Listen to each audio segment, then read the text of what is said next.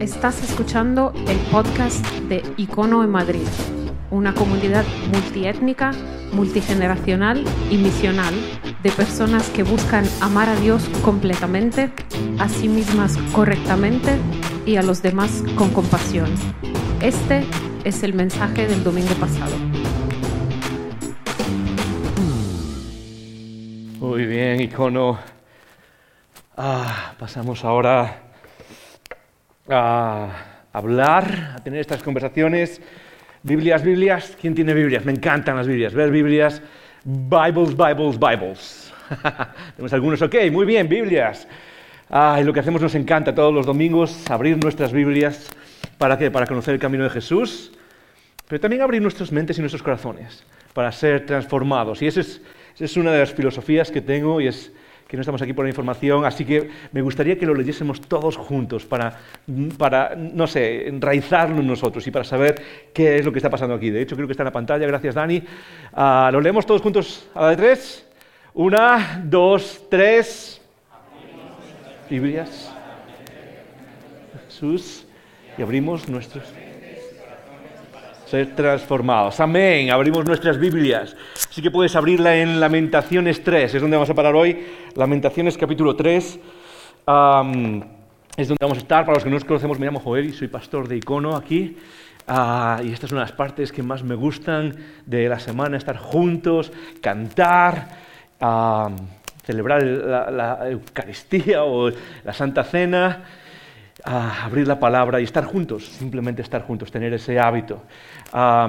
Y mientras abres la Biblia, Lamentaciones capítulo 3, mientras abres la Biblia, ah, antes de pasar a hablar de lo que tenemos que hablar hoy, de la conversación que tenemos hoy, un par de cosas, ¿ok? Tengo para ti un par de cosas. La primera es...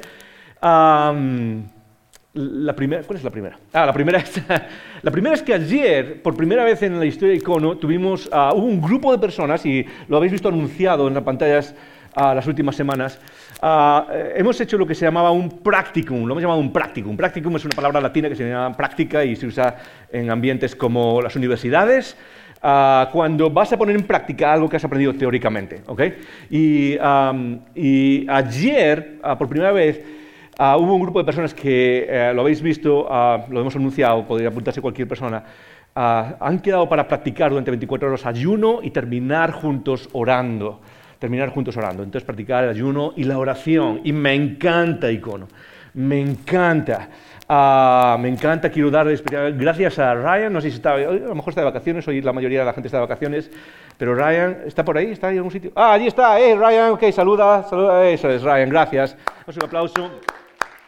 Ah, gracias por guiar a la gente, facilitar el momento, facilitar el proceso.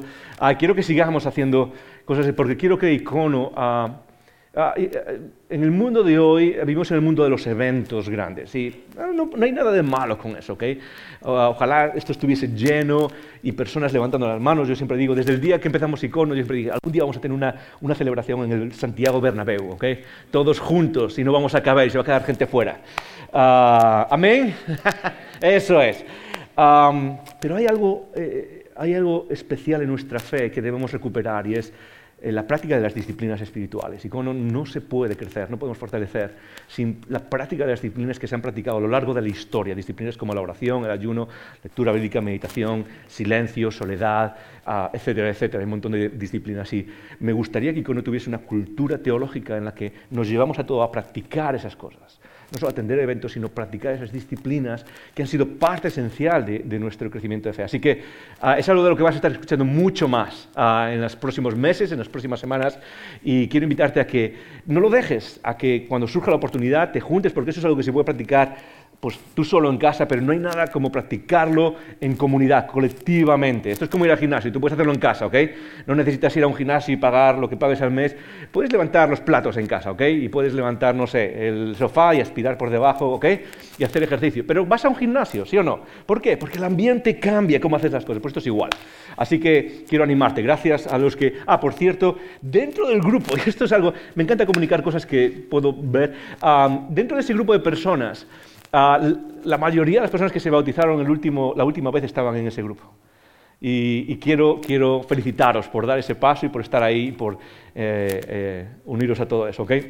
Lo segundo es esto, es Vamos a empezar algo nuevo uh, en esta semana y es algo, uh, es un, un, tipo nuevo de comunicación. Una de las cosas que más me cargan es, no más me cargan, pero, pero es, tengo un privilegio como pastor y es que eh, la gran mayoría de la información me llega constantemente. ¿Qué pasa y cómo pasa? Y uh, toda esa información me llega y termina conmigo. Uh, y muchas veces, en muchos casos, es que guay que nadie sabe esto. Otras, otras veces es como, hey, ojalá todo el mundo supiese estas cosas. Ojalá todo el mundo. Y son cosas que no se pueden comunicar en los anuncios aquí el domingo o que no puedo estar uh, comunicando en una conversación. Son cosas de esas que van pasando, pero que se pierden a veces y que es como, ah. Uh, ojalá la gente supiera. ¿Por qué? Porque a mí, para mí, son indicadores de cómo Dios actúa entre nosotros y ojalá todos pudiésemos saber eso. Así que vamos a empezar a lo que llamamos cosas de casa, cosas de casa. No sé si tenemos aquí, lo tenemos aquí, eso es, cosas de casa, tenemos un, uh, una comunidad, eso es. ¿Es esto? ¿Sí? Eso es, ok. Uh, cosas de casa. ¿Qué es cosas de casa? Es un vídeo de unos 10-15 minutos que voy a Vamos a, a, enviar una vez cada tres, cada cuatro semanas, en el que yo y quizás otras personas vamos a estar hablando simplemente. Uh, no es una newsletter o no es una, un boletín de información o qué está pasando, eso lo tienes en las redes sociales, lo tienes en la página web, tratamos de mantener todo eso al día para que sepas qué está pasando. Esto no se trata de eso. Esto se trata de esas cosas que se pierden y que quiero que no se pierdan a cosas que siento como pastor a veces, cosas que siento en la comunidad pasando, cosas que he escuchado, frases, respuestas de personas, ciertas cosas que nos alimentan a todo y que básicamente es qué es lo que está pasando en casa. A veces sonará más como, hey, tenemos este evento y espero que pase esto, este es el futuro que veo, o lo que sea. Otras veces será más, hey, esto es lo que estoy sintiendo, esto es lo que quiero que está pasando, he escuchado a esta persona decir esto. Y eso quiero que nos llegue a, a todos los que somos de casa. Se va a tratar de sentarnos y hablar de cosas de casa. Ahora, esto es, este es lo, que va a pasar. Es, solo hay una forma de recibir estos vídeos, solo hay una forma. Y es rellenando la tarjeta de conexión en los, en papelitos que tienes en, tu asiento. Creo que la mayoría lo tenéis. Puedes levantarlo, si lo tienes, levántalo. Si lo tienes, levántalo. Hazme el favor. Yo no lo tengo. Levántalo, gracias, ¿ok? ¿Ok? Eso es, lo tenemos la mayoría. Vale.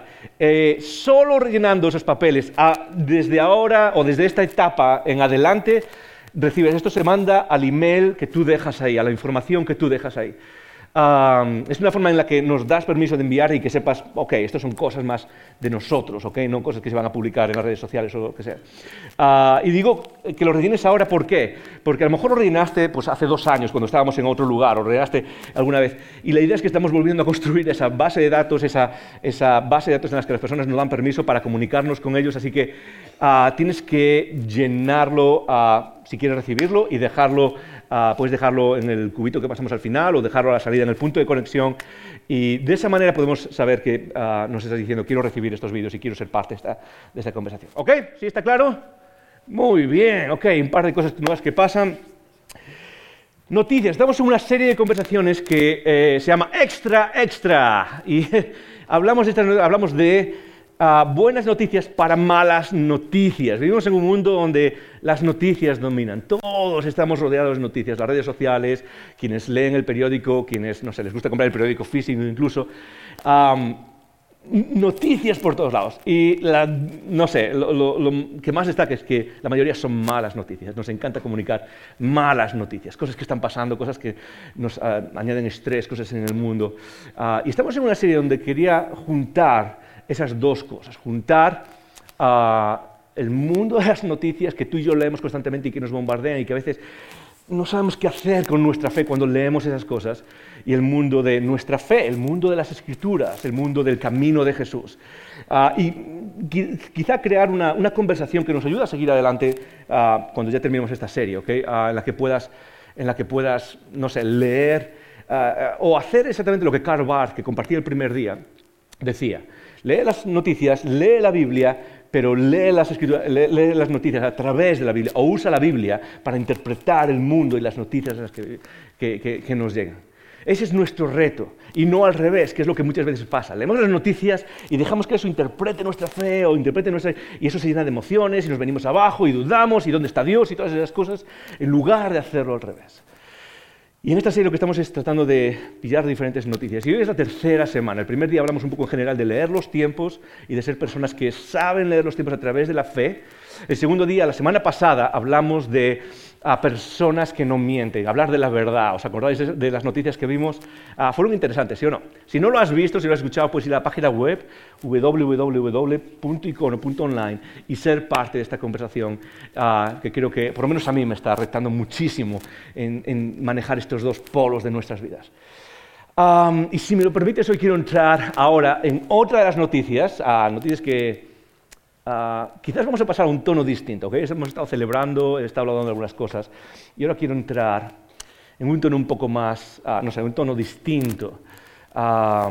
y quizás un tono un poco, no sé, ah, pesado para algunos, quizás es algo más sensible para otros, pero es algo que definitivamente está en nuestro mundo y de lo que necesitamos sacar. De hecho, esta es una de esas conversaciones en las que he preguntado a varias personas en las que confío, que están cerca de mí, y les he dicho, ok, ¿qué crees? ¿Hablamos de esto o no hablamos? ¿Ok? Lo posamos a un lado. Y las personas me dijeron, no, eh, está bien, esto es, esto es parte de lo que necesitamos hablar, aunque es... Ah, aunque es algo pesado. Así que lo que quiero empezar es orando por la conversación de hoy, ¿sí? Orando para que de verdad sea algo que nos hable a todos, porque creo que necesitamos tener esta conversación. Uh, cierra tus ojos conmigo un segundo y vamos a orar.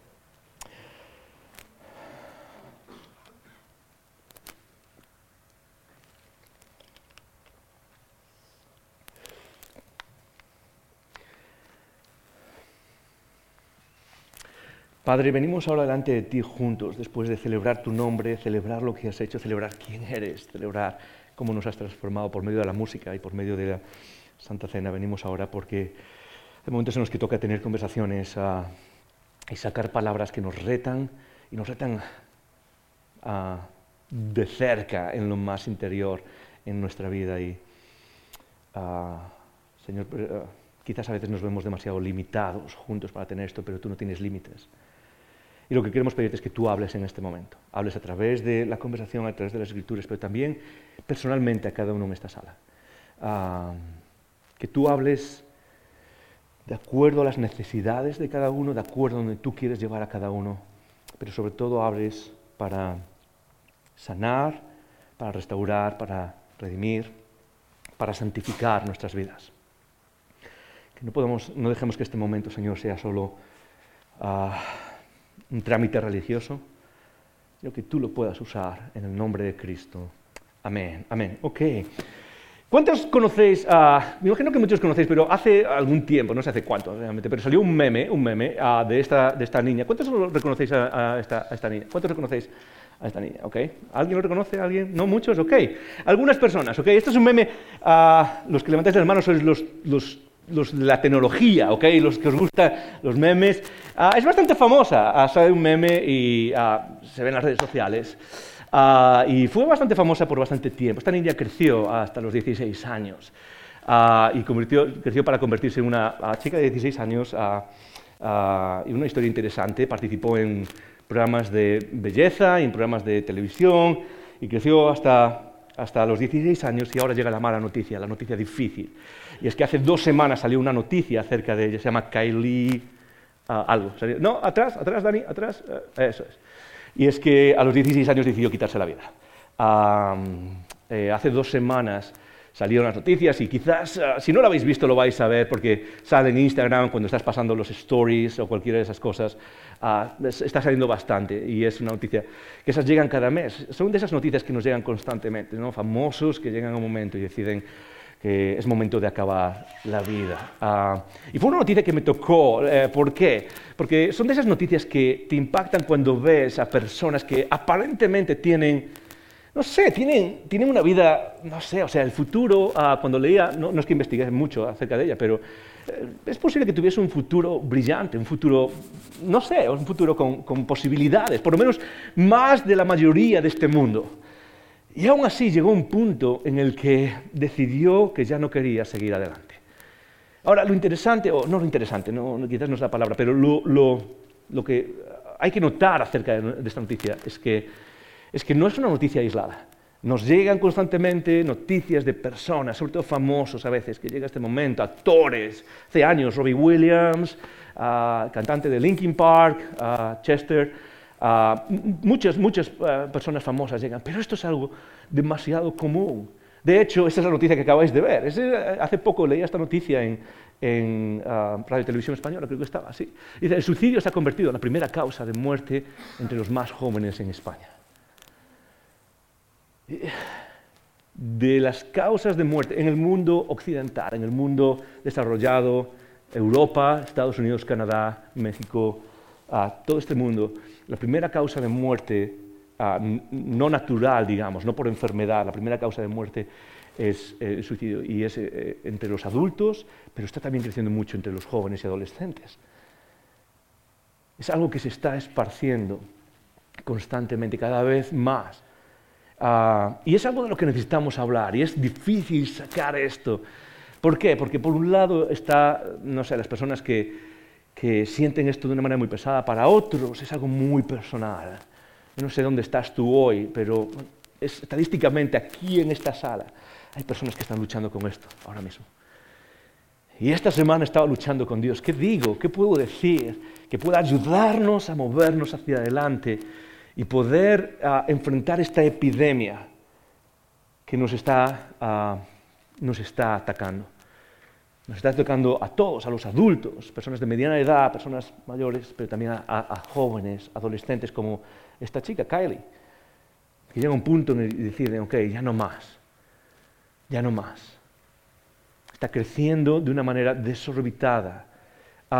y lo que quiero hacer hoy es pasar por algunas ideas teológicas y centrarnos en lo que Dios quizás tiene para nuestra vida, pero esto es lo que no quiero hacer. Recuerda que no quiero entrar a describir el suicidio o describir el acto o describir las causas. ¿Por qué? Porque existen muchísimas causas. El suicidio no es, una, no es un fenómeno no sé, transparente, claro, es, un fenómeno complejo con muchas capas.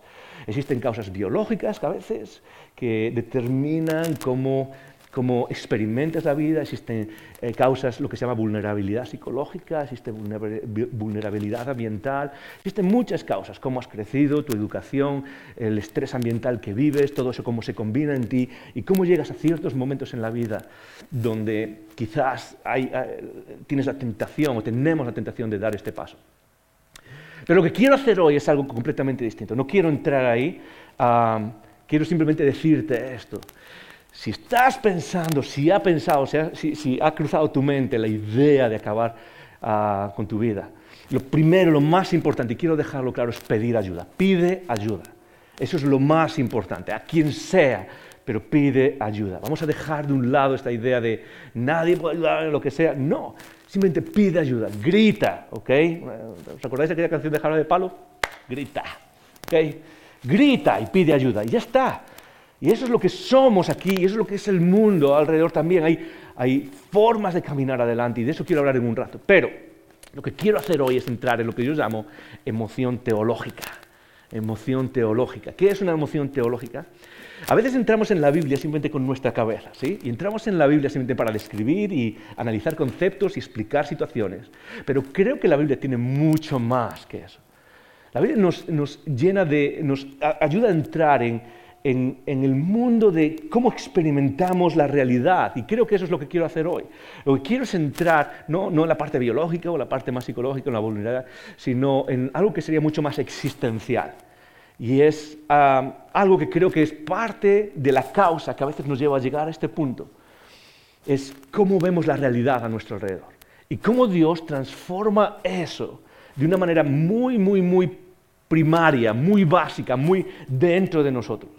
Quiero llevarte ahí y quiero que podamos juntos entender, por un lado, ah, o reconocer quizás el sufrimiento y el dolor que todo ser humano tiene y por otro lado, reconocer quién es el Dios y cómo actúa en medio de esa situación. ¿Estás conmigo? Así que por los próximos 20 minutos vamos a hacer eso. Ah, hay dos cosas, hay dos cosas que están en este libro de tapa a tapa. Hay cosas que no están de tapa a tapa, que quizás están más en el Antiguo Testamento, en el Nuevo Testamento, hay cosas que están más al principio, más al final, más en el medio. Pero hay dos cosas que están en este libro, dos cosas con las que tú y yo ah, conectamos. La primera de esas cosas es el dolor desde la página 1, no diría desde la página 1, pero por lo menos desde la página 3 o desde el capítulo 3 de Génesis, hasta el penúltimo capítulo de la Biblia, hasta el final de la Biblia, el dolor y el sufrimiento es una constante que está en cada página, en cada historia. De hecho, es muy difícil ver a alguien en las historias de la Biblia, a alguien que Dios ha usado, a alguien que tiene fe, a alguien que ah, está cerca de Dios, que no haya experimentado dolor, sufrimiento, alienación, que no haya experimentado depresión, que no haya experimentado ansiedad. Es muy difícil que no haya experimentado estrés desde los grandes como Moisés y Abraham, Abraham el padre de la fe. Uno puede ver cómo experimenta esas cosas hasta David o hasta el apóstol Pablo, hasta los apóstoles. El sufrimiento y el dolor es una constante. Y eso es algo que necesitamos entender y quizás, no sé, necesitamos repetir porque de alguna manera el mundo nos comunica que la vida debería ser fácil. La vida debería ser como, no sé, como bajar en canoa por un río. Yo nunca he bajado en canoa por un río, así que mejor me estoy equivocando. Pero, pero, pero debería ser como eh, tranquilidad y que todo vaya bien y ahora pasan las cosas y todo va perfectamente. Eso es lo que nos comunica al mundo. Y si compras ciertas cosas o si tienes ciertas cosas, la vida debería ser fácil, esa es la palabra. Debería sentir que las cosas son fáciles, deberían ser así. Eso es lo que nos está comunicando el mundo constantemente. Y, si no es problema de educación, es problema del gobierno, y si es problema del gobierno, es problema de la economía, pero, pero todas estas cosas deberían ser fáciles. Y la realidad, de hecho, hace poco, no hace poco, hace algún tiempo tuvimos una serie corta, una miniserie, pero era una serie que se llamaba La vida es injusta. Y la vida es dolor y sufrimiento. Eso es lo que toca en este mundo. Y es algo que necesitamos integrar más en nuestra vida. Y yo sé que quizás, no sé, en el mundo de la religión hay que hablar más de esperanza y hay que hablar más, y eso vamos a hablar después. Pero para entender bien el mundo y para poder enfrentar bien estas situaciones y para poder, para poder ah, ah, caminar en medio de estas cosas y poder caminar juntos en todo esto, necesitamos entender algo. Es que la vida es dura, adolescentes y jóvenes. ¿ok? Aquellos que estáis en el instituto y la universidad, a veces se nos comunica que, no sé, que todo es fácil, que todo debería ser fácil. La vida es muy complicada y déjame decirte algo, quizás en esas edades aún más. Aún más. El bullying en el instituto, el, que te sientas solo, que te sientas sola en el, instituto, el que llegues a la universidad y, sientas que no encajas, todas esas cosas es parte de la vida. Y no, se trata de simplemente aceptarlo y ya está, y no, no, se trabaja en las cosas, pero necesitamos entender que la vida tiene su gran carga de sufrimiento y de dolor, porque vivimos en un mundo roto. Y un mundo roto no puede funcionar bien. Por eso tenemos, por eso tenemos las promesas de Dios hacia el futuro, de lo que vamos a hablar en un, en un rato. La primera es dolor. Pero hay otra constante, desde Génesis capítulo 3 hasta Apocalipsis también. Y es la esperanza. El mundo es sufrimiento, pero hay esperanza. El mundo es sufrimiento, pero hay esperanza. Ahora, eso se contrasta con el mundo en el que vivimos, que es este. Vivimos en la sociedad de la desesperanza. La semana pasada vivimos en la sociedad de la posverdad. Hoy vivimos en la sociedad de la desesperanza. ¿Qué quiere decir eso? Que de manera existencial, en todo nuestro entorno, lo que se nos comunica es una presión enorme que desesperanza, que quita la esperanza. Para entender esto necesitamos entender qué es la esperanza, ¿ok? ¿Qué, significa esperanza? Y si vas a Google, súper rápido, cualquiera puede hacerlo, vas a ver que la esperanza es algo como esto, es una expectativa de que el futuro será favorable. Eso es la esperanza. Tener esperanza en la vida, ¿qué es?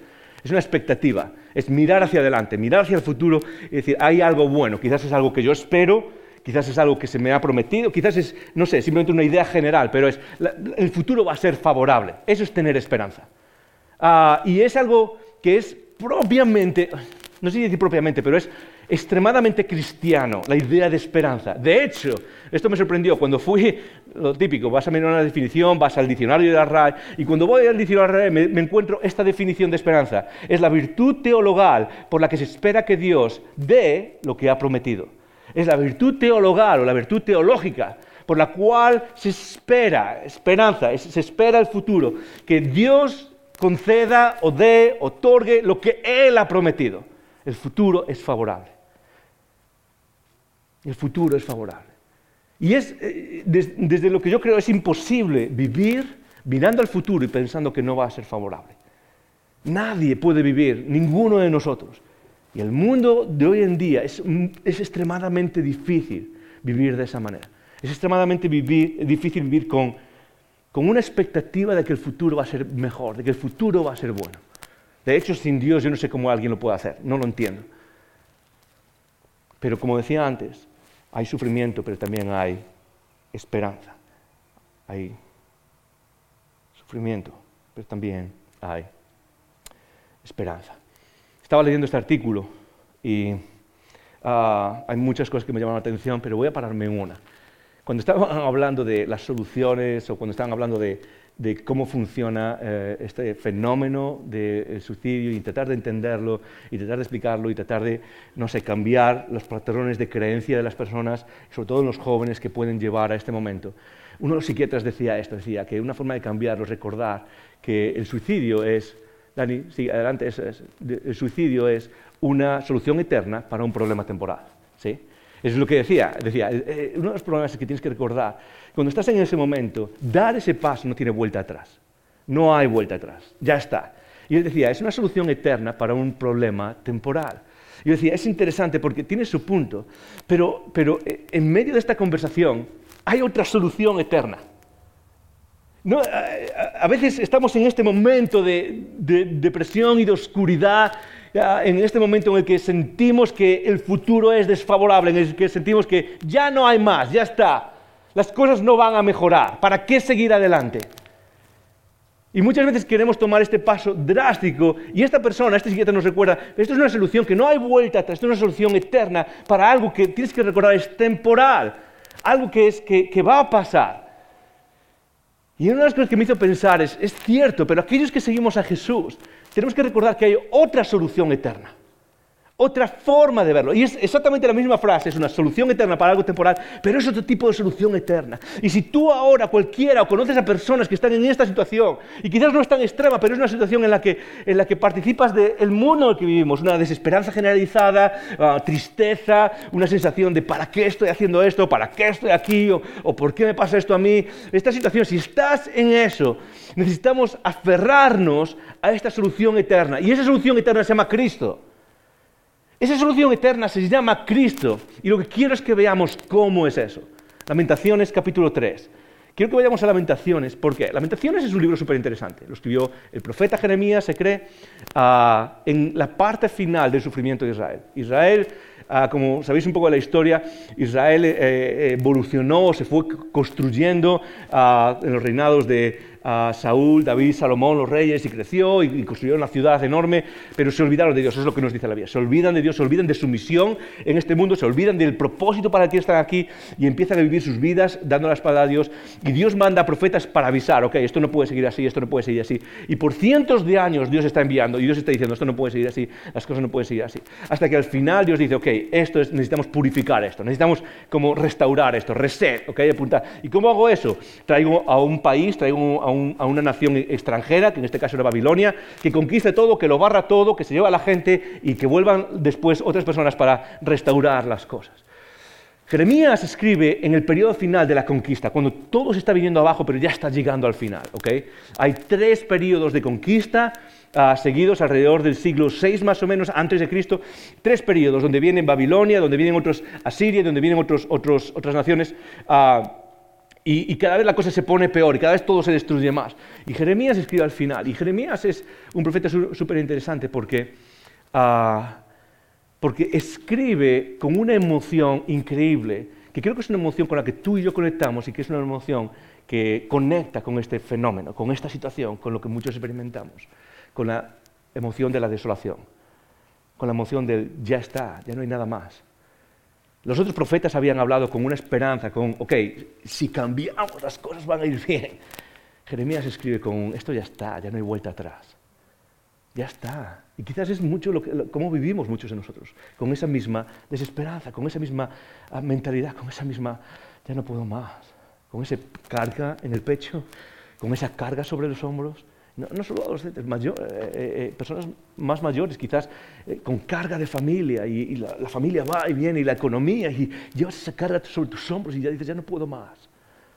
Así escribe Jeremías. Y Jeremías escribe su libro, el profeta de Jeremías, pero también escribe este libro corto que se llama Lamentaciones. Lamentaciones. Ahora, es interesante, Jeremías tiene 17 años cuando Dios lo llama a hablar. 17 años. ¿Cuántos hay en la sala que tengan 17 años? ¿Hay alguien que tenga 17 años en la sala? Nadie. Ok, genial. Muy bien. ¿16? ¿16? Ok, allí tenemos una persona con 16 años. Ok, genial. Más o menos tiene tu edad. Cuando ah, Dios lo llama a hablar. Y Dios nos lleva a hablar con algo muy, muy interesante. Es, vas a hablar y nadie te va a hacer caso.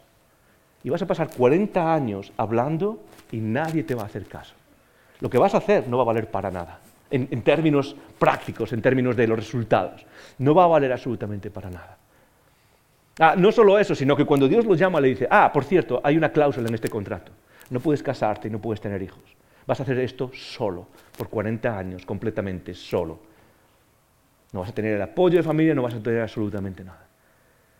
Y Jeremías habla con una emoción, con una tristeza que carga. De hecho, se le conoce comúnmente como el profeta llorón, porque es un profeta que está constantemente comunicando tristeza, comunicando, eh, comunicando desolación por lo que está pasando a su alrededor, por la emoción, por el pensamiento de que Dios no está presente, por todas esas cosas que a todos nos cargan.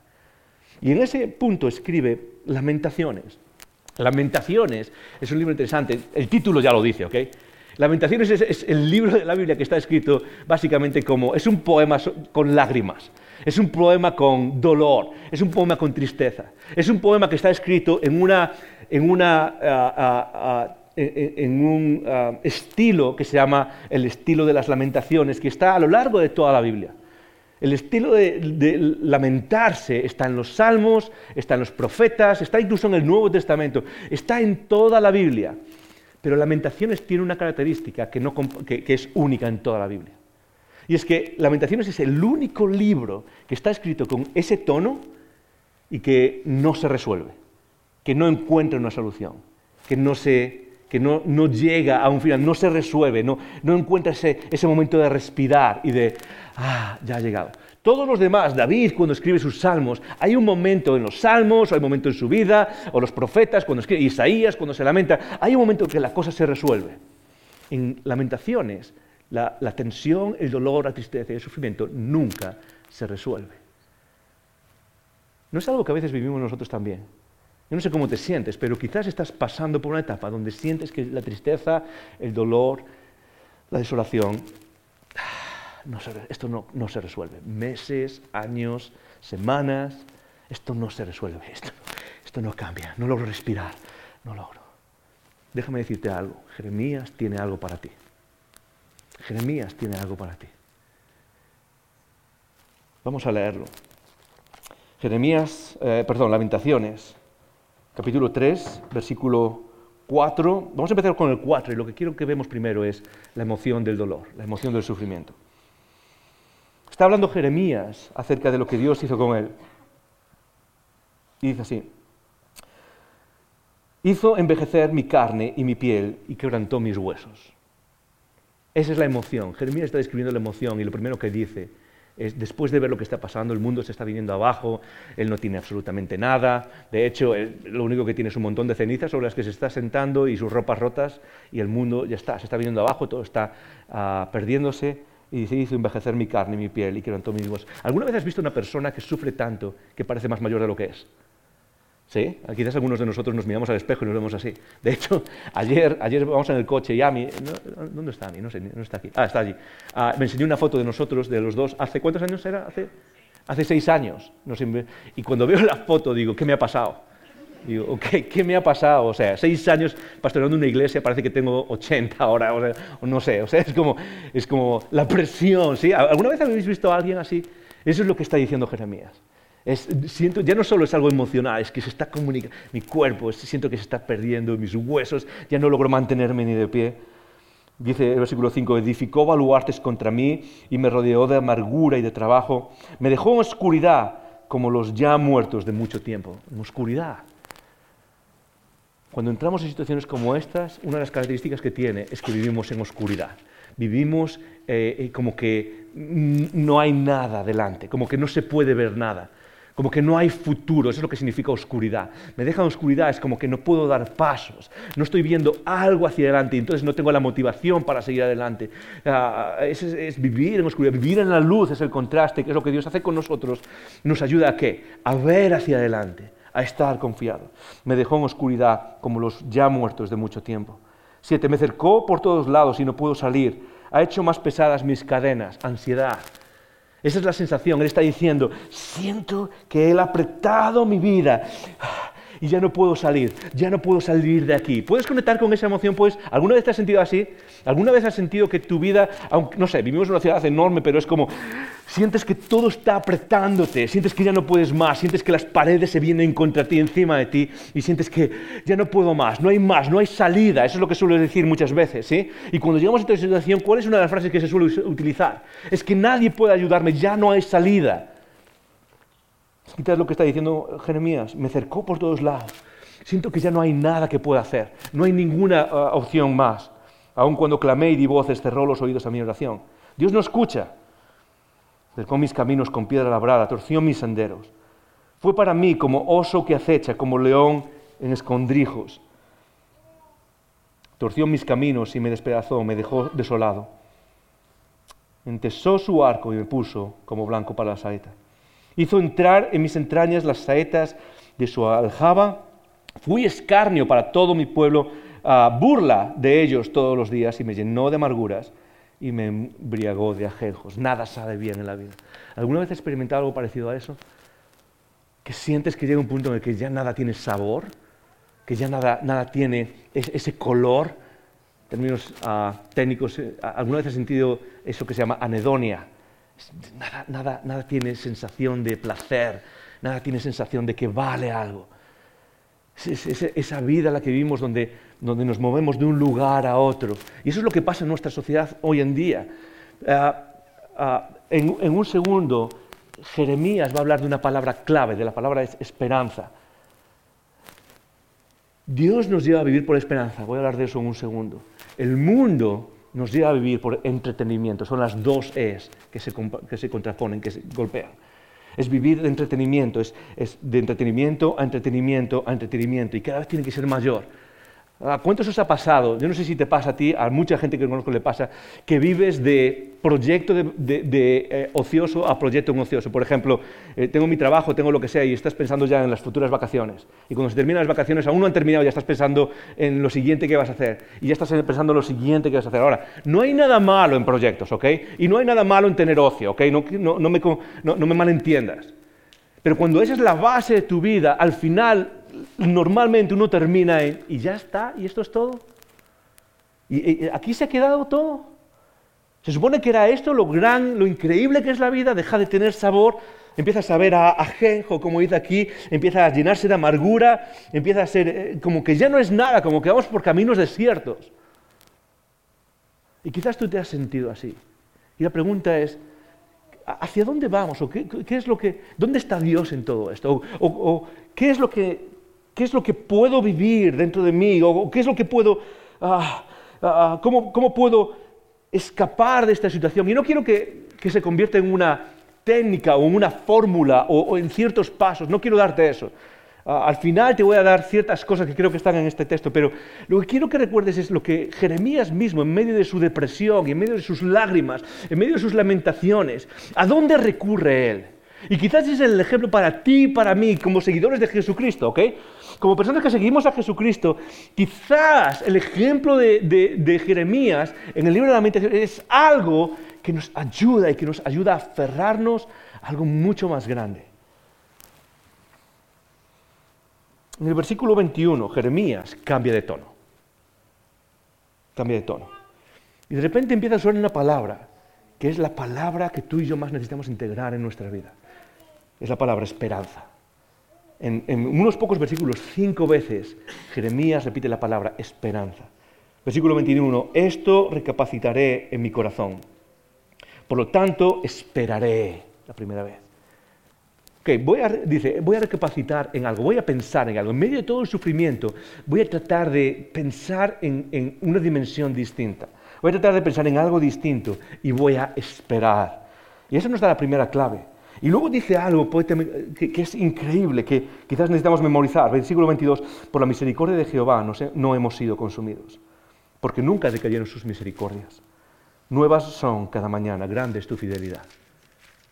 En medio del mundo que se viene abajo y en medio del mundo interno que se viene abajo, Jeremías recapacita, pisa el freno.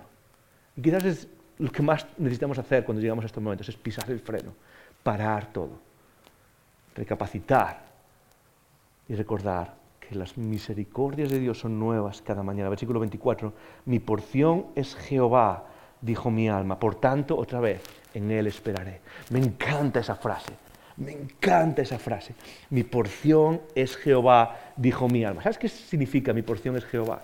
En el Antiguo Testamento la idea de porción está conectada con la idea de herencia, o con la idea de legado, o con la idea de algo que resuena más contigo y conmigo. ¿Qué es lo que saco de esta vida? La idea de porción es qué es lo que voy a sacar después de años de trabajo y después de años de esfuerzo y después de años de seguir el camino. Con... ¿Qué es lo que voy a sacar? Y todos vivimos con eso. Todos vivimos con esa mentalidad quizás económica, de decir, ok, ¿qué es lo que voy a sacar de todo esto? Quizás pues voy a sacar una familia, voy a sacar un sentido de, de, pertenecer a una familia, o voy a sacar una carrera, o voy a sacar economía, ok, voy a llegar, no sé, al final de mis días y voy a tener una economía asentada, o quizás voy a sacar, no sé, ¿qué es lo que quieres sacar de todo esto? Y déjame decirte que sea lo que sea, si no es Dios mismo, tarde o temprano te va a defraudar. Y eso es lo que está diciendo Jeremías aquí. Después de que todo se ha caído y de que incluso mi vida interna se ha caído, está llenado de oscuridad, he llegado a una conclusión, que lo único que puedo esperar es Dios mismo, que lo único que vale la pena esperar es Dios mismo. ¿Qué, quiero sacar de esta vida?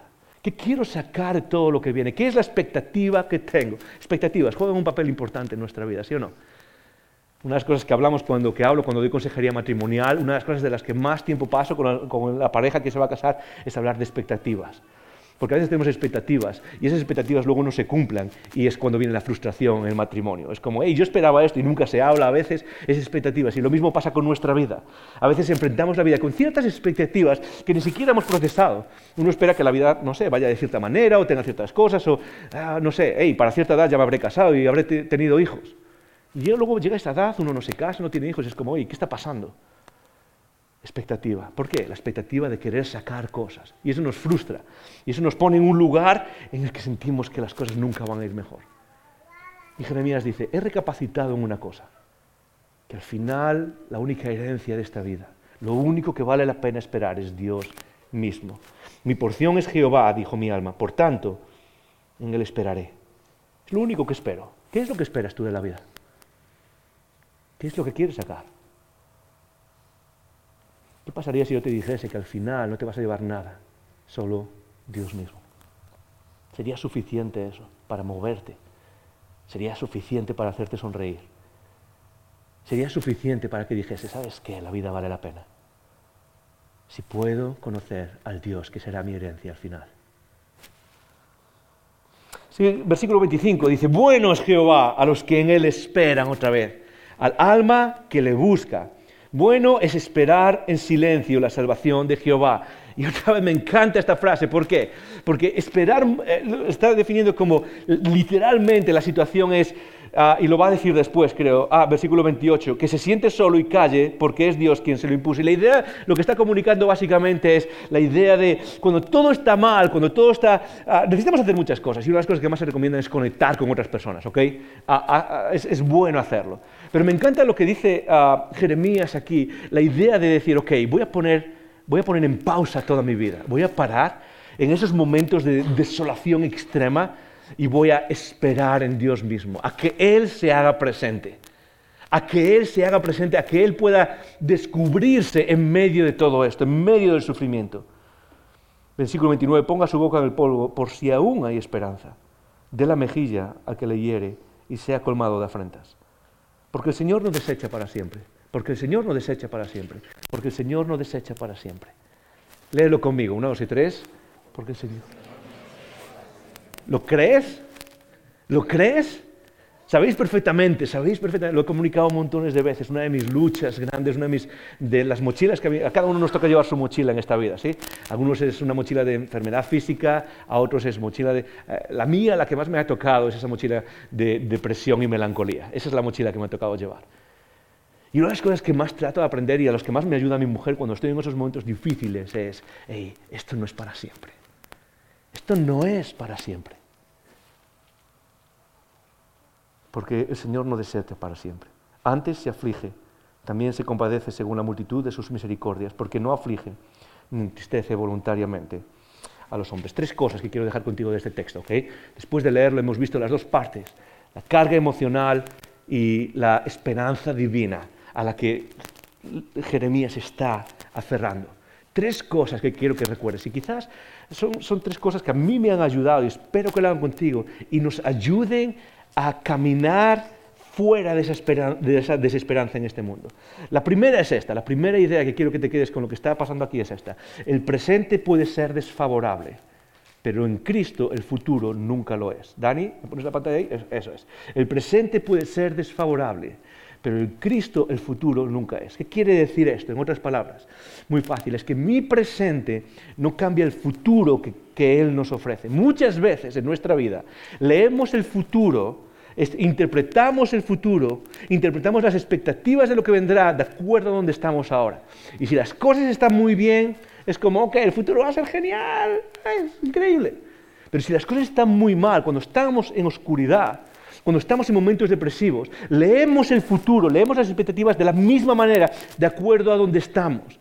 Y lo que tienes que recordar es lo mismo que recordó Jeremías. Él está leyendo la situación, está viendo, todo se ha ido abajo, la ciudad se ha acabado, ah, las, familias están desoladas. De hecho, habla de, familias, habla de madres que cometen, ah, que eh, pasan tanta hambre que cometen canibalismo con sus hijos. O sea, la situación está, él está llorando, él está desolado, Dios no está por ningún sitio. Pero ¿de qué se acuerda? De que el presente que él está viviendo no es igual que el futuro que Dios promete. ¿Y a qué se aferra? No a leer el futuro a través de su presente, sino al, tal y como Dios lo describe. Y eso es lo que tenemos que recordar en los momentos más duros, en los momentos más amargos, cuando llega el sufrimiento que llegará si no está ahora ahí. El presente, tal y como está ahora, no dice nada acerca del futuro. ¿Quién dice algo acerca del futuro? Dice aquel que murió en una cruz por nosotros. Y aquel que murió en una cruz por nosotros, ¿sabes qué dice el futuro? Dice que está en sus manos, dice que Él tiene el control. ¿Sabes qué dice en Romanos capítulo 8? ¿Sabes lo que dice? Dice que todas las cosas ayudan a bien para aquellos que, que son parte de Cristo. Todas las cosas. Es interesante, la palabra griega que se traduce como todas las cosas, ¿sabes qué significa? Todas las cosas. Todas las cosas. Eh, también, la depresión también. Y las enfermedades también. Y, la, desesperanza también. Y la enfermedad también. Sí, todas esas cosas ayudan para bien. Porque tenemos un Dios que es capaz de restaurarlas y, de llevarnos a un futuro distinto. También dice que es un futuro sin lágrimas, es un futuro restaurado, es un futuro donde no habrá más llanto, es un futuro donde no habrá más dolor. Él nos ha prometido un futuro. No leas el futuro a través de la situación que estás viviendo ahora. ¿Estás conmigo? Confía en sus promesas. Esa es la primera. La segunda está relacionada. Cuando estamos en ese presente oscuro, no solo tendemos a leer el futuro de manera oscura, sino que tendemos a olvidarnos de las cosas que hemos aprendido eh, cuando estábamos bien. Y esto es lo siguiente que creo que rescato. No es mío, pero es algo que me ha ayudado muchísimo. Es recuerda en la oscuridad lo que aprendiste en la luz. Recuerda en la oscuridad lo que aprendiste en la luz. No sé quién dijo esto, no sé quién lo enseñó, no es mío, pero es algo a lo que me he aferrado constantemente en los últimos años. Es en los momentos más duros, en los momentos más difíciles, en los momentos donde sientes que no puedes más y sientes que no puedes más. ese no es el momento de olvidarse de las cosas, es el momento de recordar lo que aprendiste cuando las cosas estaban bien y aplicarlas en ese momento. Es el momento de recordar, recuerda en la oscuridad lo que aprendiste en la luz. Y esto es lo último a lo que nos llama Cristo. Esto es lo último, lo, que, lo más básico que nos llama a Jeremías, es que la esperanza espera. La esperanza espera. ¿Sabes qué significa esperar? Esto. esperar significa esperar. Cuando esperas el autobús, no estás literalmente haciendo nada, estás esperando a que algo pase. En muchos de los momentos más oscuros queremos tomar decisiones y acción de acuerdo a lo que sentimos y pensamos y vemos en ese momento. Y quizás lo más importante que necesitamos, y la lección más importante que sacamos de Jeremías en sus lamentos y en sus lloros y en su desolación, es que, es que esos momentos son clave, son clave en los que necesitamos practicar la virtud de esperar, la virtud de no hacer nada, la virtud de confiar. La virtud de decir, ahora te toca a ti moverte. Somos personas que cuando pensamos que todo está oscuro nos desesperamos, ¿sí o no? Vamos a hacer más cosas, ¿sí? Voy a hacer más y tengo, que arreglar esta situación, tengo que... Yo no sé a, cuántos os pasa, pero la mayoría de los seres humanos reaccionamos de esa manera. Cuando viene algo, algo difícil, tengo que, hacer, tengo que mover estas cosas, tengo que hacer lo que sea, tengo que hacer lo que sea. Jeremías me encanta porque la palabra que más repite es esperar. Él está viendo que el mundo se está cayendo y ¿qué es lo que está diciendo? Quizás lo más importante que tengo para hacer ahora es no hacer nada es esperar a que Él actúe. Cuando llegan los momentos difíciles, practicar la esperanza es esperar. Es, no necesariamente tratar de, de dominar la situación o controlar la situación, sino recordar que Él está en control de nuestras vidas. Tres cosas. La primera es recordar perdón, la primera. ¿Cuál era la primera, Dani? Dale para atrás. El presente puede ser tan desfavorable, pero en Cristo el futuro nunca lo es. La segunda es recuerda en la oscuridad lo que aprendiste en la luz. La tercera es la esperanza espera con paciencia. Esto es lo que quiero hacer hoy. Hoy quería llevarnos a la emoción de la esperanza que tú y yo tenemos en Cristo. Cuando leemos noticias como la que leí al principio. Y quizás no hay nada más perfecto que las escrituras, como siempre, para llevarnos a eso. Así que quiero que terminemos leyendo uno de mis textos favoritos en la Biblia, Romanos capítulo 8. Quiero que terminemos leyéndolo juntos. Es ese momento en donde Pablo majestuosamente nos recuerda, e inspiradamente, nos recuerda que el amor de Cristo está aferrándonos a nosotros y nada nos puede separar de Él. Así que, ¿por qué no nos ponemos de pie? Ponte de pie, si puedes ponerte de pie. Ponte de pie. Y juntos quiero que leamos el texto de Romanos. Va a aparecer en pantalla. Quiero que lo leas en alto. Quiero que lo leas con fuerza. Quiero que lo leas con ganas. ¿Por qué?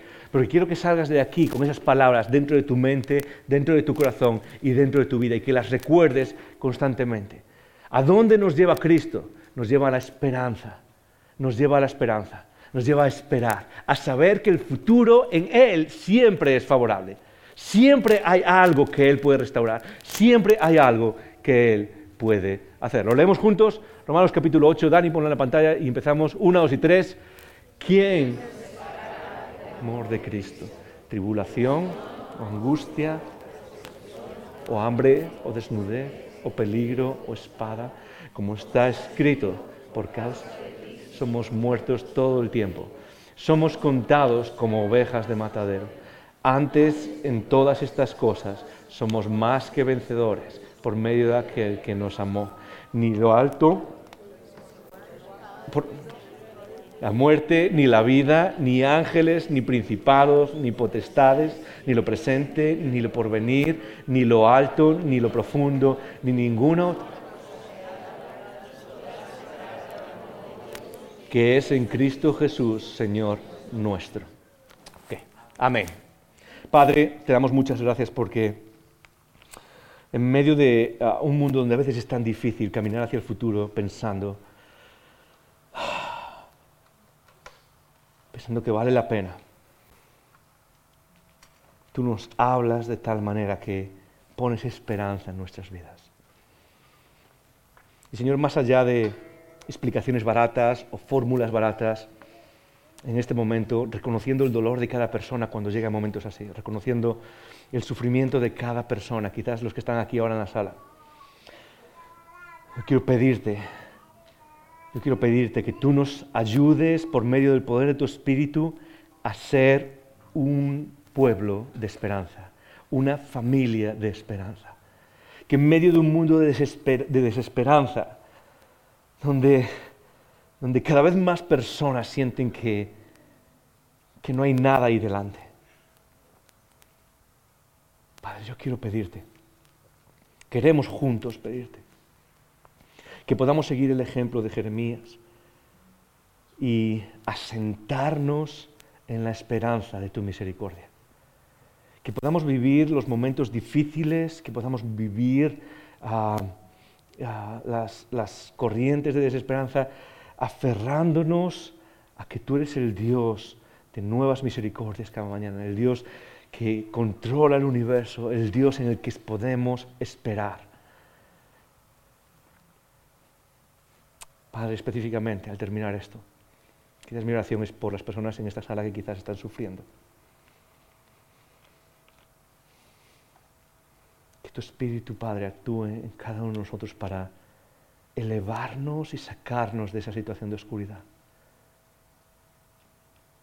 No porque las cosas cambien, pero sí porque tú te haces presente, Padre. En el nombre de Jesús. Amén. Gracias por escuchar estos recursos. Esperamos que te haya retado y motivado a vivir arriba, adentro y afuera. Recuerda que para conversar sobre estas ideas puedes participar en un icono grupo.